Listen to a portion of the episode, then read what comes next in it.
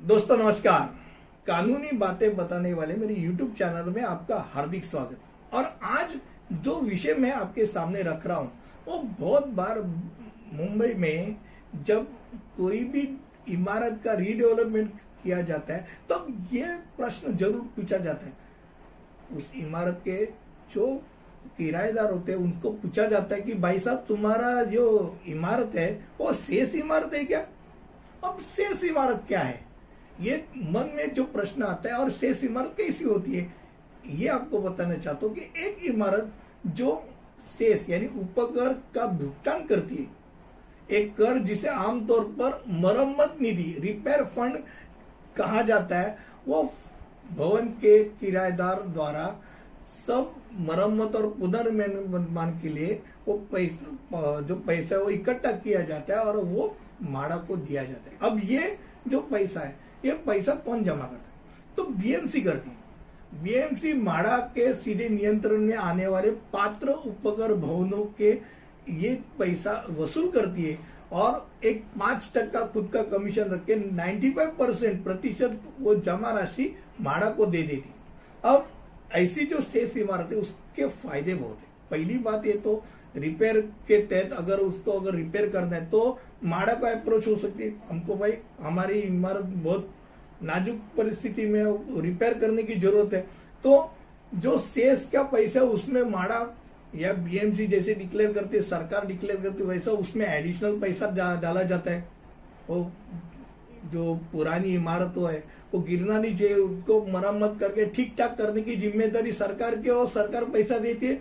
उसके ऊपर अगर कुछ कम ज़्यादा पैसा पड़ता है तो वो स्थानिक आमदार भी अपना पैसा, अपना फंड दे सकते हैं। ये एक फ़ायदा है। अब पहले जमाने में, पहले जमाने यानी कुछ साल पहले A category B category C category ऐसे इमारत भी थी। यानी 1940 के पहले की कैटेगरी को ए कैटेगरी इमारत मानते थे 40 से 50 को बी कैटेगरी के और 50 से 70 के बीच वाली इमारत को सी कैटेगरी की मानते थे। यानी श्रेणियाँ थी अलग अलग एफ़ था पर आज सब ये इमारतें ये पुरानी तय करके अब तीनों को तीन एफ़ बेस तीन एफ़ दे दिया है जो बंबई में मुंबई शहर के अंदर है उनके लिए तीन एफ़ और खास करके शेष इमारत है तो शेष इमारत ये 99 परसेंट सब इमारतें शेष है तो इनको तीन एफ़ बेस मिलते हैं अब मान लो मैं शेष इमारत में था और हम लोग ने शेष इमारत से हम लोगों ने पैसा भरना बंद किया तो मैं डी शेष बिल्डिंग जो है डी शेष बिल्डिंग को 2.5 पॉइंट फाइव एफ़ मिलता है।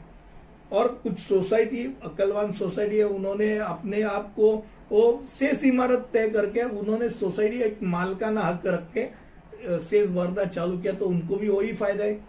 अब शेष इमारत का फ़ायदा खाली रिपेयर का नहीं है तो रीडेवलपमेंट के समय बहुत सारा रीडेवलपमेंट अगर होना और आपका शेष इमारत है तो ज़रूर उसका रीडेवलपमेंट होगा, क्योंकि वो फ़ायदेमंद साबित होता है किसको?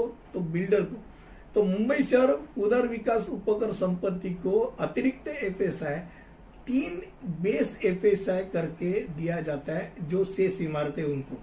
प्लस फंजिबल 35 परसेंट एडिशनल उसको उसमें डालने के लिए फ़ायदा मिलता है। यानी 4.5 तक चला जाता है तो ऐसे में शेष इमारत आपकी है या नहीं है, ये जानना आपको बहुत ज़रूरी पड़ता है। और बहुत बार ये चीज़ आमतौर पे जब रीडेवलपमेंट में आती है, तब पूछा जाता है, शेष है कि नॉन शेष है।